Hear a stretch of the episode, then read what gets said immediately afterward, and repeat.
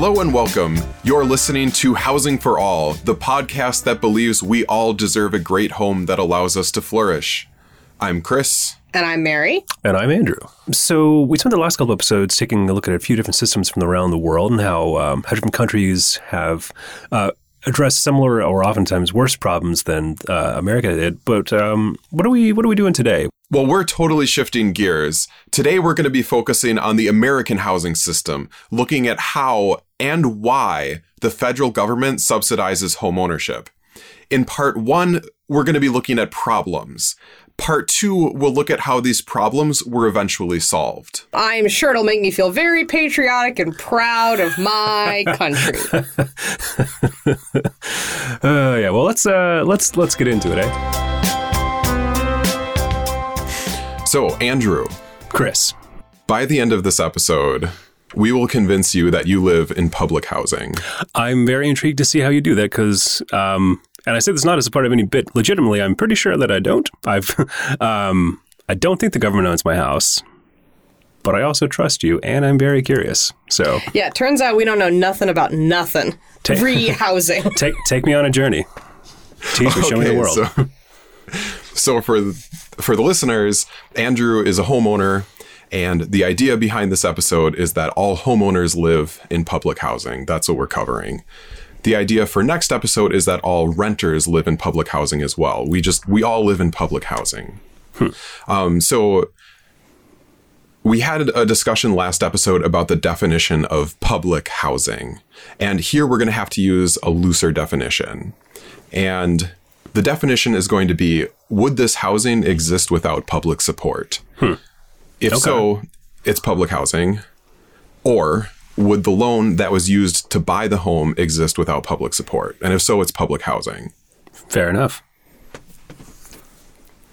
Okay. I, I, think this is going to be a classic situation where we realize that we have all of the downsides of public housing and none of the upsides. Don't and we unknowingly, unknowingly we are getting less less than we are fully owed by our government, which I feel is like the theme of my adult years. yeah. So don't spoil it for me, Slash. If you think this is a spoiler, go back to the last few episodes. Get caught up. This is not so much a spoiler as it is just logical conclusions. The power of deductive reasoning, I yes, respect that. Indeed, yeah. indeed. So, Watson. You're, you're, you're reading uh, Sherlock Holmes, if you will. Yeah.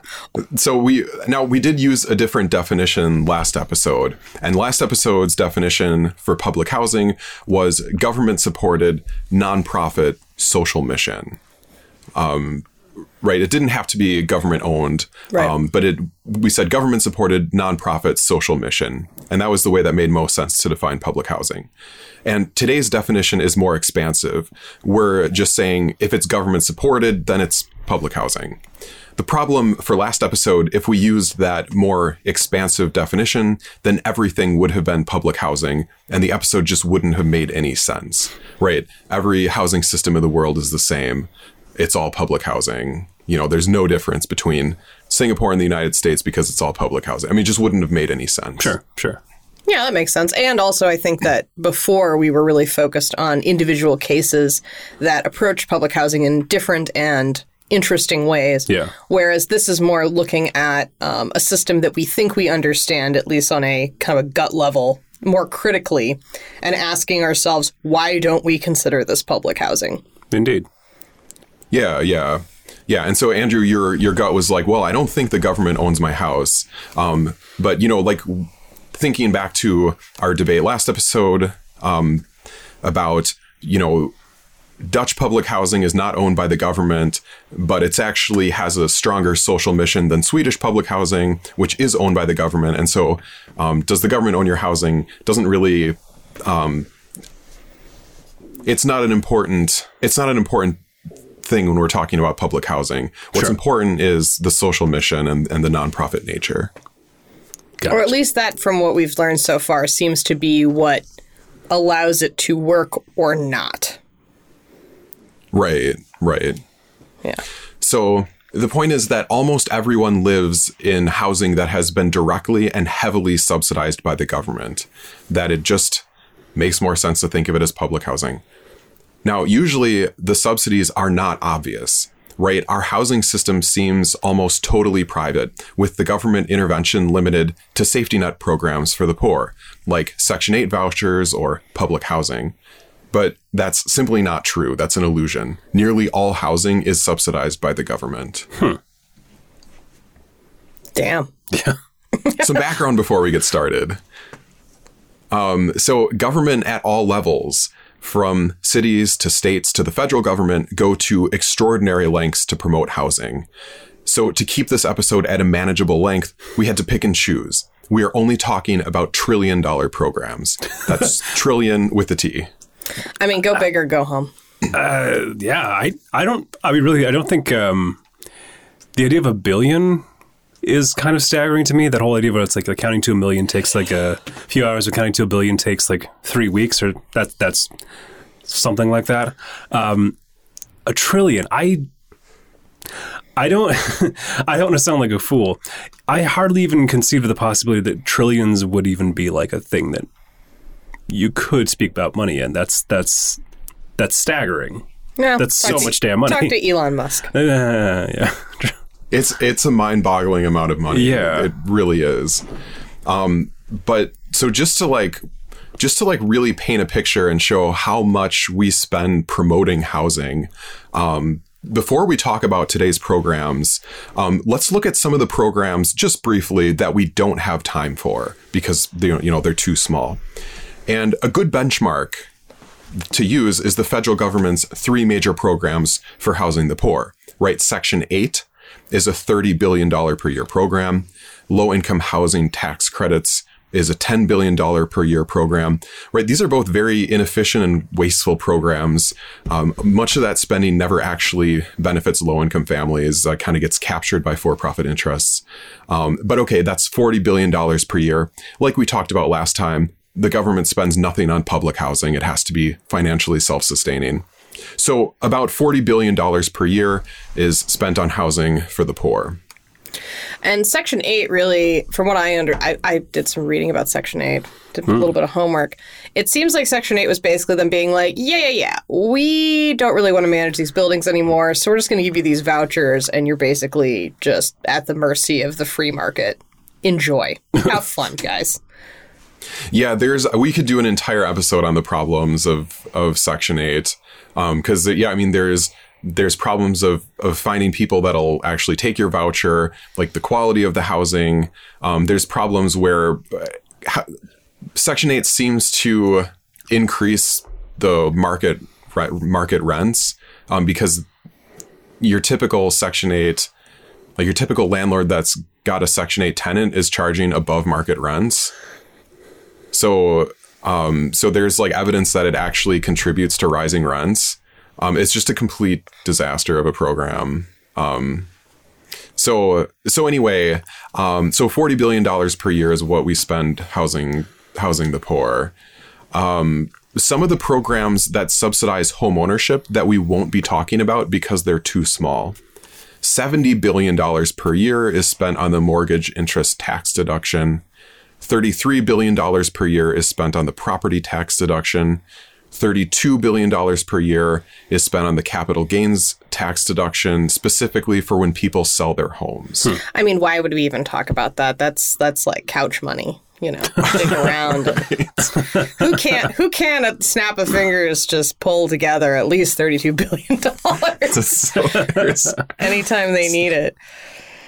So, so right So, so put together, just these three programs are 135 billion dollars per year, and they're too small to make the cut for this episode. And yet, they're more than four times as expensive as all housing assistance for the poor. Seems fair. Seems good. Yeah, Yep. that's Makes sense. yeah. It's good to see our priorities are very much aligned with where they need to be. That's that's It very almost- deeply it's encouraging. Almost as if all of the woes that we're experiencing uh, this year and for the last, I don't know, my whole adult life, uh, are almost like something that we made and could have been foreseen potentially. Um, I interesting. mean, uh, but but the free market, Mary, right. it makes right. everything fair for everybody. We just need to make more jobs. yeah. so we, you know, we can't, you know, obviously these are programs that we're not talking about. So we're not going to get into the structure um, of the programs and why they work the way that they do. But re- really, these programs just subsidize mansions and vacation homes because the people who benefit from these programs are dispropor- are disproportionately very very wealthy and so basically they're just subsidies for mansions and vacation homes um, I'm not typically one of those people, although there are, I don't know, as the older I get and the more I become like, you, you know, I'm like, my tax dollars at work, and why can't they go to things I want them to go to, and blah, blah, blah, blah. I don't think there's a human being alive that can't feel angry that their tax dollars go to benefit vacation homes. That is maddening. Yeah, I, I hadn't really ever heard. I mean, I think like I was sort of vaguely aware of some of these these ideas, not not um, not to the le- not to the level that I am now, but I also never heard it framed quite so um, so punchily. Let's say that's that's um, makes me hate the world a bit. I'll be quite quite honest with you. Um, but people need to relax. Rich people they they got a lot of stress in their lives, so I mean, if you don't have a good. vacation home, why even be alive?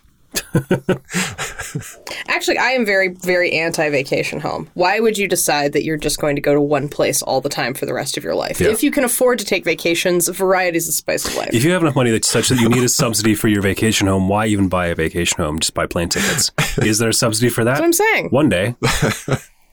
so so another another program we're going to have to leave out just for time is the Federal Deposit Insurance Corporation or FDIC. Hmm, yeah. So if a bank were to fail, the federal government would pay every penny of deposits up to $250,000 on every deposit in the entire bank. It's really hard to impress just how important this is to a functioning banking system. And obviously, home loans go through the banks, which literally could not function without the FDIC. Hmm. And the FDIC is covering every bank and credit union account in the entire country. So literally hundreds of millions of accounts. This is a program that's, you know, too small for us to, to really be worthy of this episode. Yeah, because isn't that isn't that the program that emerged one of the one of these social safety net programs that emerged from the Great Depression, right? That you can't when all the banks failed uh, last time without getting a bailout. Uh, we were like, maybe we should insure this, right? Isn't that I, that's Yeah, so we are we are going headlong into the Great Depression, and so originally I had Both in this podcast and generally as a country. so originally, um, yeah, I mean it just fit in so well to talk about the FDIC originally, but it was just too long, so I I chopped it out. fair. Um, but so these are two ideas that really this story needs to be told. Not enough people know about them. The easiest way to understand how home ownership is subsidized is to look at the housing crisis of the Great Depression and the programs that ended that housing crisis. All of the programs that today make homeownership work in its current form were created in response to the Great Depression, hmm. right? Mostly these are New Deal programs. And another really key issue we learned in the first two episodes about housing systems where important reforms were eventually repealed and the problems that that caused. And, you know, basically, people just forgot how bad their housing systems were prior to these reforms. And that's why they allowed things to be repealed. But we're not at you, going Norway. yeah. So, but we're not going to make that same mistake. Let's really understand what our housing system was like prior to the New Deal, because as bad as things are now, our housing system could be a lot worse. Prior to the Great Depression, the home ownership rate historically was right around 45%. Remind us again what it is currently. Uh, so since the New Deal, the house, the home ownership rate has pretty consistently been about two thirds. Oh, Okay. So, So, a, I mean- a massive Massive jump. Yeah. yeah. yeah, a huge jump. So we, I mean, just right off the bat, the New Deal turned us from a majority renter country into a majority homeowner country. And, uh, you know, obviously during the Great Depression, uh, that homeownership rate fell even lower. Um, but so it, it, you know, it, it did something. It did something big. Uh, so why why were so few people homeowners prior to the New Deal? Like, what was standing in their way? I would suspect that there really just wasn't a concept of like lots of loans for people. Oh, yeah. that- like that if you wanted to own something, you pretty much had to buy it outright or you inherited it, which is why you would have like a little bit less than the popul like half the population owning their homes. It would just take so long to save up that much money um, that people rented or leased or whatever they did, whatever they called it back then, back in the bad old days. That would be my guess. Sure. So, um, so I mean, on the right track. Um, the reason I think is it's it's pretty simple is that mortgages just sucked. Um, there weren't enough of them, and the ones that there were were just terrible. So the first thing, a home loan normally required a fifty percent down payment. Fifty percent. Yes, That's, that's insane. Yeah, so my right off the bat, not many people can save up for that 50% down payment. So that that explains a lot of it. Wow. Um, so there were, if you had access to a, a major bank and were very creditworthy, it might be a little bit lower than 50%, but 50% was your typical down payment requirement. Um, now, this is a mouthful. Home loans were short term, interest only balloon loans that did not amortize. Um, so okay, so that that was a mouthful. So let's unpack what what that all means. Um, so have you, have you ter- heard the term amortizing or amortization? I actually have not. okay. Brag, well, I guess. I don't know. So, so amortizing means that part of your monthly loan payment pays off your loan principal, right? So that's uh, that means that the amount that you owe goes down, Okay. and the rest of your monthly loan payment is interest, and so that's basically profit for the bank. So imagine that I've got a two thousand dollar monthly payment, and let's say for this month, uh, fifteen hundred dollars is my interest payment, and five hundred dollars is my principal payment. Um, right, I'm just writing a check for two thousand dollars. I don't necessarily uh, like unless I'm looking at my statement really carefully. I'm not going to actually know how it breaks down. But let's just say that's how it breaks down.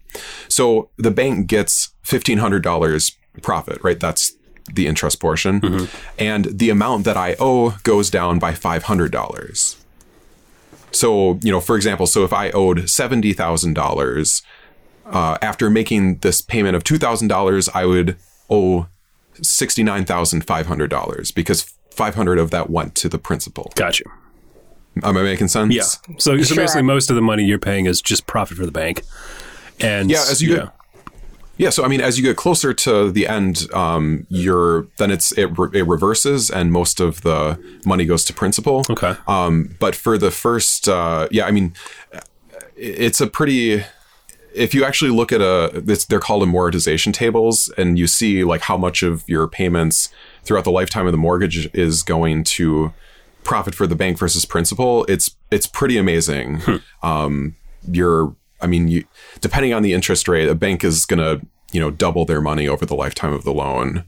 Um, so in any case, but that's neither that's not that's not really either here the here nor there for for this. So um, anyway, if you have a home loan or a car loan, you can actually look at your your statements and uh, see each month how the total amount that you owe goes down. Okay. So amortize means that your monthly payment is calculated so that your loan balance is exactly zero at the end of the loan term. Got you. And and this sort of like this cal- this factors in the sort of the shifting percentages of the principal versus the interest you mentioned earlier, right? Like this is sort of a somebody with a calculator figures out how to plan this this whole thing. An thing. abacus. Yes, please. Yes. Sorry. Sorry. Yep. Yeah, e- yeah, exactly. So you so you you knew what what amortize was because that's that's you know we don't even talk about you know does my loan amortize because mm-hmm. that's just what a loan is, right? Yeah. Uh, you wouldn't get a loan that didn't amortize. Because then you'd be paying it off the rest forever. You'd never pay it off. You'd just be renting. One thing we do have loans called that. They're called student loans. Amazing. uh, Um, so, and then of course, in order for a home loan to amortize, um, it's got to be a long term, right? It's got to be 20 to 30 years. There's no way that you could pay back a home, you know, $200,000 loan, $300,000 loan in just a few years time. You're going to have, have to have a nice long term, like 20 to 30 years in order to amortize. Sure. Okay. So home loans prior to the new deal were balloon loans. They were short term. They were non amortizing and interest only. Um, so a typical loan term was five years, but the range was about one to seven years. So you have to pay half the half the cost of the house at the beginning of the process. and you have five years to pay off the rest of it. Five, Not exactly. one to seven, I guess. Not exactly. So actually, not at all. Um, so right away, you can tell something is something is very different from what we do because you know we have to have you know we have those very long loan terms and back in the day right five years was a typical loan um, the other another part of that uh, that definition of this loan was interest only so imagine that I take out a $100,000 home loan at 6% and I've got a four year term. So that's pretty competitive, right? 6% is is pretty low for the pre New New Deal era. Okay. Um, so 6% of $100,000 is $6,000, and that's my interest. So I have to pay the bank $6,000 each year, split up into 12 monthly payments. Um, the bank does not accept any principal payments. At the end of my four year term, the loan balance will still be $100,000. Oh, so this is basically so they're getting their profit up front. Kind of. If the interest is what they're profiting off of. right. So it's interest only. Got you. Okay. So the entire loan term, every penny goes back to the bank. Um, now, at the end of my four year term, I must pay $100,000 or lose my home. That's so much money in such a short amount of time. Oh my god. Yeah. So, yeah. So uh, this is called a balloon payment. And obviously, I'm not going to be able to pay the full $100,000. If I needed $100,000 to buy a home four years ago, I'm still going to, you know, I'm not going to come up with $100,000 cash. So I'm going to have to find a new loan. And, you know, maybe I saved up $5,000 and I can make my balloon payment with, of $100,000 with $5,000 cash and a new mortgage for $95,000. But often people just renewed the loan from the same lender for the same amount and they just have a new interest rate. Oh. So it so this is basically like uh, renting from a bank. So, so Well, it's like renting, but also if your landlord at the end was like, hey, you've been paying what I've been asking for in rent, but actually you still owe me money. Yeah, a lot of money. Actually, Yeah. you know what? It's sort of like when you move out when you rent. Yeah, no, it's it's it's the worst security deposit I can imagine. Yep. so yeah, so the the next line on my outline says, "This sucks. Discuss." I don't. Even, I guess like this is this is a, It's like so crooked. Yeah. Like, I, I'll, I'll pose the question, the, the very charitable question: Was this crooked, or did they just not have any? Did they just did they not know any better by any chance? Um, you know it's it's not that they didn't know any better and I, I don't i mean i don't think it was crooked um the problem what we're gonna unpack like in in the next section why things were like this and why they couldn't have been better It does. It is. It is. I mean, I, my next question, I, I, I've already, I feel, I, I answered. It was answered very clearly. I would say, how is this sustainable? I'm guessing it probably wasn't, since things have changed Oh pretty dramatically, and there oh, was oh my no a pretty, pretty big financial crisis. so okay so first so first let's let's think about how this sucks for an ordinary person and then we'll talk about how they blow up the economy um so okay so you've got high interest rates Sure. Right that's that sucks because you know you're you can't afford as big or as nice of a home um you can't actually pay down your debt and that's that's terrible. You have a scramble for a new loan every few years with a catastrophe if you can't find one. That's terrible. I mean, you know, we we're all homeowners, and I don't imagine that you enjoyed applying for your home loan. Um, imagine having to do that every one to seven years. with I mean, with like a with a catastrophe hanging over your head if you can't find one. yeah, that's that's that's awful. and 50% down payment that's you know that's that's terrible i mean you know like the high interest rates right that just means that you can't afford as nice of a home or as big of a home um, right because of those requirements And you also can't like get a better home either. This sort of defeats the entire Right. like cycle that we've come to understand. Like if you, because you basically you move in the house you're going to die in. it sounds like in this system. And then you then you frantically reach out for the privilege to borrow more money at a higher interest rate every 5 years so that you have the luxury of dying in this garbage house. right, right. So so not a not a good system for an individual borrower. No, not even a little um, bit. Wow. but they're but they're also um, so yeah, a lot of room for improvement. Um, but balloon mortgages were also an economic disaster waiting to happen. So it wasn't just the individual or the individual borrowers that were in trouble. It was really the entire economy because it's already a really bad system when times are good, but when times are bad, the system just collapses like a house of cards. I ca- Do you see why? Uh, I I do. I will. Before I answer that question, I do wish from a historical terminology perspective that they had called these bubble loans because you know the bubble pops. Um, but balloons also pop. Uh, I'm guessing that you know at a certain point, like if there's a financial crisis, the banks don't have the money to lend. If people can't pay, Exactly. yeah. So like, there's just this this loop breaks down. Once again, it's the old George Bailey yeah, thing. I can't. we don't have the money here. Here. It's in your home and your home and your Yeah. home. Like you need to, you need to constantly be ha- allowing people to have new loans The- to keep your business going. the Mr. Potters of the world. I, I, I understand the villainy in It's a Wonderful Life slightly more than I did before. Which There is, you go. Which is, you know, silver linings. Frank Capra, you detestable monster, but you did make good movies. Yeah. So, so yeah, I mean, yeah, so you, you nailed it. So basically, if the economy is bad, banks won't be able to originate new balloon loans, and people won't be able to cover their balloon payments. And so, through no fault of their own, a lot of people are going to lose their home. Hmm. This is exactly what happened in the Great Depression. One third of all banks failed. So banks can barely stay open, and nobody is able to lend, right? just keeping just keeping the lights on is is enough. Um, nobody is able to make any loans, and so people are losing their homes in massive numbers. At the height of the Great Depression, nearly ten percent of all American homes were in foreclosure. Jesus. I mean, And like, we're I, mean, looking just I knew it was bad, but, you know, and twenty five percent of all American homeowners lost their homes in foreclosure. So, and then again, you know, again, yes, people who lost their job lost their home, right? They couldn't make those payments anymore. But even people who did not lose their job were still losing their home because they couldn't get a loan to cover a balloon payment. Jesus. That's, All right. So, any questions about that? I mean, why? I guess is the biggest question. that's, But- that's the. I mean- so that's the next section. yeah, well, here we go. Beautiful, beautiful segue.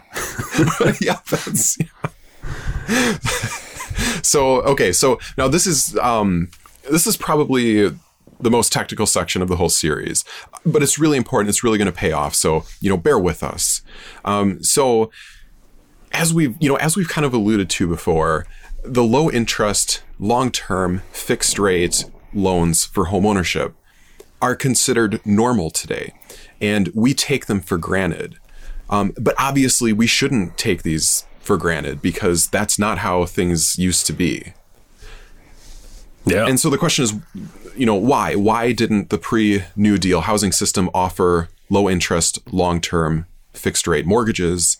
And the reason is because nobody in their right mind would offer low interest, long term, fixed rate mortgages. And there's four reasons.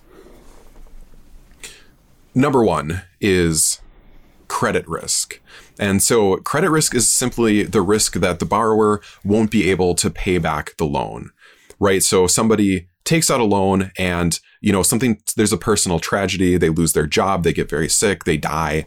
Um, and they're not able to pay back the loan. And so you as the lender, uh, you lose a lot of money. That's called credit risk. okay. And so the adage, don't put all your eggs in one basket, makes a lot of sense here.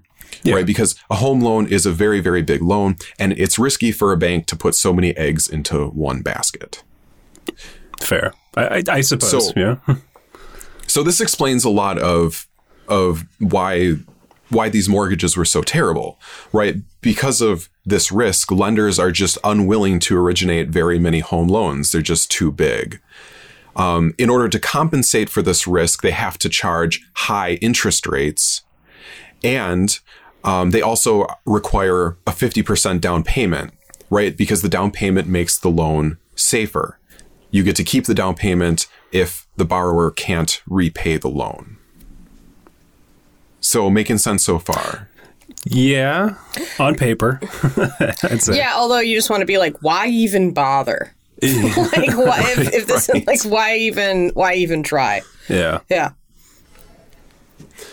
So okay, so so so that's that's just one of the four, and that's that's the most straightforward one, right? Don't put all your eggs in one basket. Sure. Um, okay, so the second one is called interest rate risk. So let's imagine that I get a loan at 5% interest for five years, and then all of a sudden the interest rates increase to 8%. The bank is actually going to lose money on that loan. Ah. Do you know do you know why? Well, because they, they if someone that in in the present, I suppose, in the scenario, got that loan at the higher rates, they're missing out on giving that money to somebody who would pay them more money, right? Not exactly.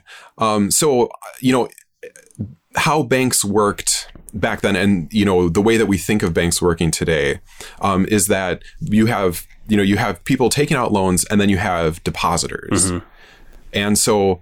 Um, the bank is the money that they're actually lending out is the money that people put into savings accounts. Oh. Oh, So which makes sense. I guess I never really thought of it like that, though. Right. So, so if that, I mean, so if we, if we go back to It's a Wonderful Life, like, you know, where he says, I don't have your money, you know, it's in this neighbor's house, that neighbor's house. That's exactly, I mean, that's exactly why.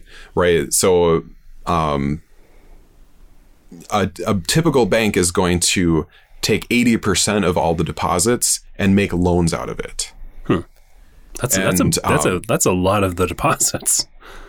Yeah, yeah, and so that's why the FDIC is so important. Um, because if if people you know if if people try withdrawing their money all at the same time because I don't know the economy's bad, um, then the bank's going to collapse. Yeah. Um, and there's only you know there's only twenty percent of the money is actually there. So, but now you know you don't just give away your money to the bank to lend out to somebody out of the goodness of your heart, right? The bank is paying you a percentage interest on your savings. Based on the money they get from those investments, right? Well, so the interest rates are determined by the market. The bank doesn't have any control over the interest rates. Okay. And so now in this example, right, I had a 5% interest interest rate and then the rate suddenly increased to 8%. Well, the bank is going to have to pay the depositors based on that higher 8% interest Oh, rate. because they don't have control over the actual rate and what they then must pay their depositors. I got you now. Right. Yeah. Right. Right. And so obviously the bank is paying their depositors a lower percentage than, you know, than the interest on the loans. Um, but, you know, if there's a big change that- like that, then the bank, you know, and, and they're going to lose money. Hmm. So, and, and the interest rates can't be predicted. Um, the bank doesn't know what the interest rates are going to do next year. So does that make sense? Certainly does. Okay. Um, now it doesn't work in reverse. So that okay, so that's interest rate risk, but it doesn't work in reverse. So let's say the opposite happens. Let's say I get a loan at 8% interest and the interest rates drop to 5%. The bank does not make a profit on that. Um, they might even lose money on that. Um, you know, you would think, well, that's great. You know, they've got him locked in for five years at 8% interest, and the rates suddenly fell to 5%. You know, the bank's got to be making a ton of money on this. Um, why, why not though? Even today, even today, if you had a loan and you knew that interest rates had fallen, Okay. what would you do? Oh, I guess um, we, this is my, my own absence of financial knowledge. Refinance the loan, perhaps? Exactly. Ah, Exactly. You'll simply walk across the street to a competitor and get a loan at the 5% interest rate. See, I paid. I heard enough uh, financial services commercials in the background to finally actually learn something from them that became useful in this context. Excellent. So, thank you, TV. I suppose. Learning everything you need to learn from TV, like ET. hey, look at that. so um so um yeah so you know now at this point right the bank um they had administrative costs to originate that loan. And if you you know if you refinance really quickly um probably you know they're getting their you know you're paying off the loan very early. They might not have recovered those administrative costs and they might actually lose money. And so this is called prepayment risk. And so interest rate risk and prepayment risk are kind of you know very similar they're kind of the opposite of each other Gotcha. But also, but both are So- threats to a to a bank. Exactly. And so this explains why they offered such short terms. So when interest rates change, you know, if they go up, that hurts you. If it goes down, it hurts you. Yeah. Um, and so over a long term, over 20 years or over 30 years, you can be certain that you're going to have an interest rate or a prepayment problem. Sure. And so you're kind of making it less, or so you're making it less risky if you have a shorter term that there's going to be, you know, Got you. Because there's more. There's less you- chance of change in five years than there is in twenty. right, right. Or if interest rates suddenly, you know, suddenly rise, um, you're only locked into that for, you know, well, few, we've only got a few more years. It's not like you've got 25 more years Yeah. Of this, you know, locked in low interest rate. Interesting. Yeah. I get it. Okay. Um, so, so yeah, so in just over over a long time, you can be certain that that you're going to have a problem with the interest rate. Um, okay.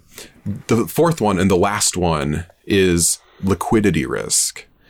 So the way to explain liquidity, let's imagine that I have a diamond ring that's worth ten thousand dollars, and I also have an electricity bill. Yeah, ooh. I also have an electricity bill of fifty dollars. Right, so my assets are ten thousand dollars, and that's way more than my liabilities of fifty dollars. Sure. But I have a liquidity problem, and I'm sure you see what it is. Because you can't uh, you can't make change on a ten thousand dollar diamond ring. Al- Exactly, I Also, can't- Also, diamonds like depreciate in value so fast. Oh well. No one's going to buy your ring for ten thousand dollars. But they are forever. Nope. Forever losing value. They are I guess. They are forever causing misery and suffering in the world. yeah. Not worth. They're like a they're like a leather jacket bought on vacation. Super cool. Um, They're not as cool as you think they are, and they're always way overpriced. Wow. Wow. now you tell me. Okay. Cool. Yeah. hey. your your fistful of diamond rings in your leather jacket. You're like, this is how I'm gonna retire. So- It's all So, the whole all right, so beanie you- baby thing all over again. Just because someone tells you something's worth something doesn't mean anyone wants to pay you that. Even that beanie it. BB is full of diamonds, which would be just like madness. Also, I feel like that would just that would not be very structurally sound. Diamonds are very hard, and beanie babies are soft by nature. Beanie babies are full of tiny hard beans. Yeah, you make a good point. Mm-hmm. Yeah. So so you've so yeah, you've nailed it. You can't chunk off a fifty dollar chunk of diamond ring and mail it to the utility bill. Um, and so we this this is an illiquid asset. That's that's the technical term. Um, it's the diamond ring is very valuable, but it's illiquid. Um, you can't you know you can't split it up if you need fifty dollars for you for your utility bill. Gotcha. for our purposes, cash is the only type of liquid asset. If we were going to get really technical, um, sometimes you can consider very short term assets as being liquid. Um, but for our purposes, cash is the only type of liquid asset. All right. Okay, so liquidity risk is the chance that a bank's liabilities will exceed its liquid assets. So its assets may still exceed its liabilities, but the problem is if those assets are illiquid. So if you have, let's say, just a bunch of houses, That you've been swindling people out of Yeah. interest rates for, for, for, let's say, four years. and you happen to need to, you know, buy lunch, but they don't take houses at yeah. your local restaurant, your local pub, um, the bank is out is is out a bit out of luck, Yeah. right? Well, I mean, it's even it's even less liquid than a house, right? You're you're talking about the mortgage, like the promise for the borrower to pay you back over time. Right. It's sort of like, do you want to extort this person? I can pay you, and the chance of extorting this person. So so so yeah. So um so uh you know, just sort of, sort of, you know, do a hypothetical with some numbers, just kind of illustrate. Um, so let's say a bank lends out two hundred thousand dollars for a home loan, and it's a thirty-year term, and over those thirty years, at well, at the end of those 30 years, it, it will make a profit, right? It's going to recover that $200,000. And then depending on the interest rate, it's probably going to make at least $200,000 on top of that for like a 100% profit. But once that $200,000 is out the door, the bank can't take some of it back. Right? Like if they are short and need to pay the salary of the bank tellers or the bank's water bill, or like, you know, the, the, the bank branch's water bill is due, where they can't take that back. So the money isn't gone because they still own the mortgage, but it, you know, the money's locked up in that loan. Hmm. So if the loan will pay back the $200,000 they lent out as well as generate $200,000 profit, the bank might be willing to sell it for $300,000 today.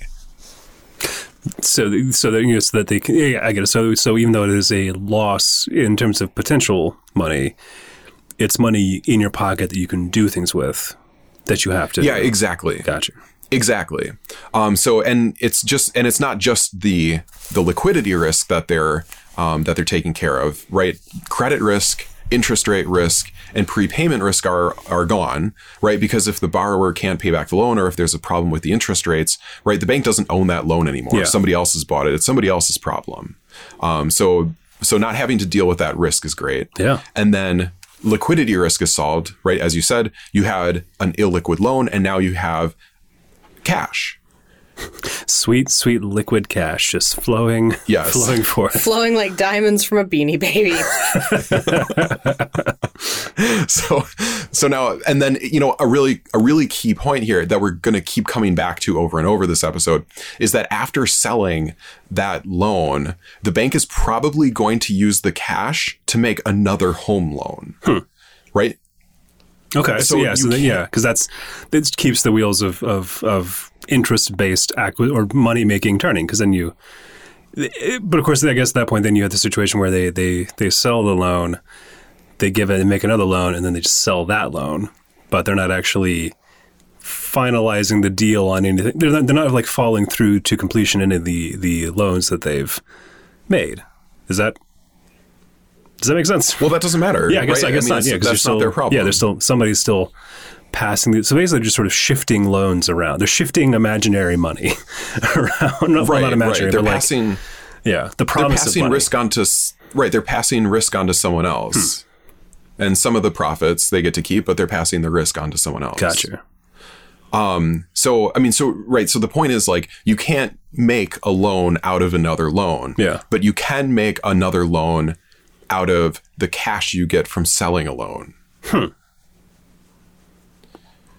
Finance is so, So- bizarre. I just, I feel like it, if you say because the thing, I mean, like it, obviously this makes sense, but at the same time, you say you can't make a loan from a loan, but you can make a loan from selling a loan, which it sounds like a sort of weird circular logic to it. I mean, I, Right, I- I right. think No, it's- it totally. I think it's best summed up by I'll gladly pay you tomorrow for a hamburger I eat today. I'll, glad, I'll gladly give you a loan tomorrow yeah. for someone's whole savings that I'm going to gobble up today. So, um, okay. So anyway, that's, so that's a really, that's a really important point is that, um, it's not that the bank doesn't have enough money to make a second loan. Sure. It's that they don't have enough liquidity to make a second loan. Got you. They would love to make another loan, but they can't because it's not liquid. So unless there's unless there's a way to turn that illiquid loan into liquid cash, the bank can only make one loan. Hmm. If they can if they can find somebody to sell it to, then they're able to make another loan. But if there's, you know, if there's no way to turn that into liquid cash, then there's no way to to make another loan. Gotcha. So uh, basically, a good balance of profit and managing risk is to originate a loan, sell it, use the cash from that sale to originate another loan, and sell it, and just kind of do this over and over and over, right? Because you're you're accepting less profit overall by selling it, but you're gaining you you're gaining liquidity, and you know to just do that over and over. Just keep basically keep this sort of it's a game of hot potato with people's savings and their homes, basically lives. and lives. Yeah, ex- yeah, exactly. Um, I did use the term hot potato later on, so that's yeah, that's exactly that's exactly right. Um, so okay, so the bottom line on liquidity risk, it's really hard for a bank to tie up a huge sum of money in an illiquid asset. Even if they stand to make a profit in the long term, they will have a liquidity problem in the short term. So even and this is this is really important, even if the credit risk were zero, right? So even if the bank had a crystal ball and they could look into the future and they could be certain that the loan would get paid back on time and in full, liquidity risk makes them reluctant to make that loan, uh, to make a loan that's large or has a long term. Oh, gotcha. It's that's Makes sense? Yeah, it, it's it's. I'm I realizing how little I know about finance, but no, this does make sense. Um, yeah. Cool. Yeah, I mean that's why our housing system can be the way it is, is because like there's, I mean, there, you know, these things people don't understand what's going on. Yeah, I mean, these are, these are Um, things I and if take they for did, they would be granted. upset. Yeah, and like I mean, so far this has been this whole show has been me like taking things for granted and feeling foolish because I did. Um, so let's keep that going. It's it's been going, it's been working for us. I hope you've enjoyed it as much as I have. Um, but no, that's um, that's amazing. And I guess I can. So yeah, I can. This does make it again like with the with the eyes of history. I can see the foolishness of the pre New Deal. Um, loan practices, but I also appreciate that, like, yeah, that's a it's a huge risk. Like, I, I never I never really thought about it from the the uh, perspective that it was a risk for a bank to home me, I guess, or give me the means to home myself. Right, right. And like I mean, like we said, a third of all banks failed. Like Yeah. back in the day, they would let those banks fail. Yeah. Like they don't let them fail anymore. Um that's that's a theme that will come up towards the end actually. Um so okay, so let's conclude this section. So it's really technical, um maybe you know, kind of confusing. Um, so let's try to tie this together. So I know that it's not realistic for an ordinary listener to just remember everything that we talked about in this section, but please do try to remember the two most important things. Number one, low interest, long term, fixed rate loans for homeownership are considered normal in our housing system. We take them for granted, but we shouldn't. Why not? Because no one in their right mind would make a low interest, long term, fixed rate loan. And that's the part that I want you to remember. Nobody in their right mind would make a low interest, long term, fixed rate home loan. And prior to the New Deal, nobody did. Now, of course, if you get into an argument with someone, you can come back and listen to this episode again and refresh your memory. Uh, but the short version is that low interest, long term, fixed rate loans are impossible because 30 years is a long time, and banks can be certain that they will get hit by liquidity risk, interest rate risk, and prepayment risk. So, without some sort of public service mission to disregard those risks and an entity that is massive enough to deal with those risks, there would not be low interest, long term, fixed rate home loans. And that's basically what the New Deal did.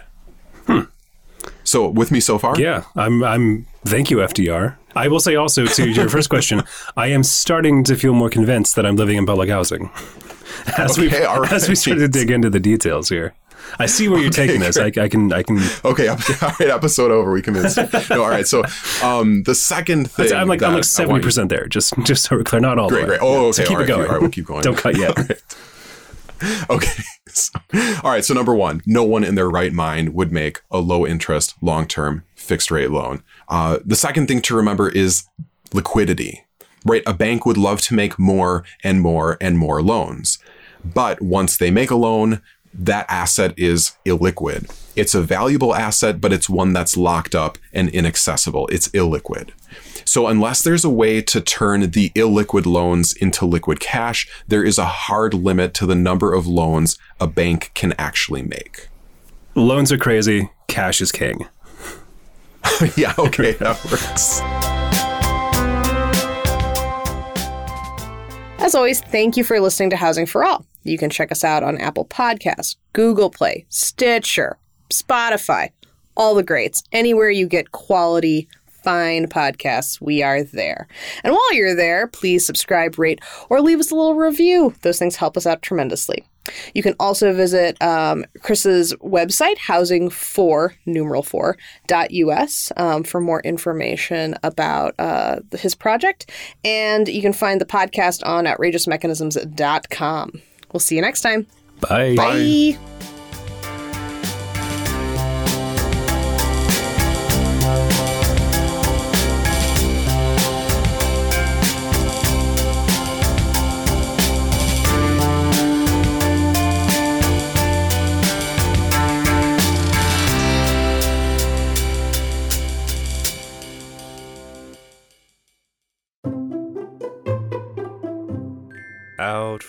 Outrageous.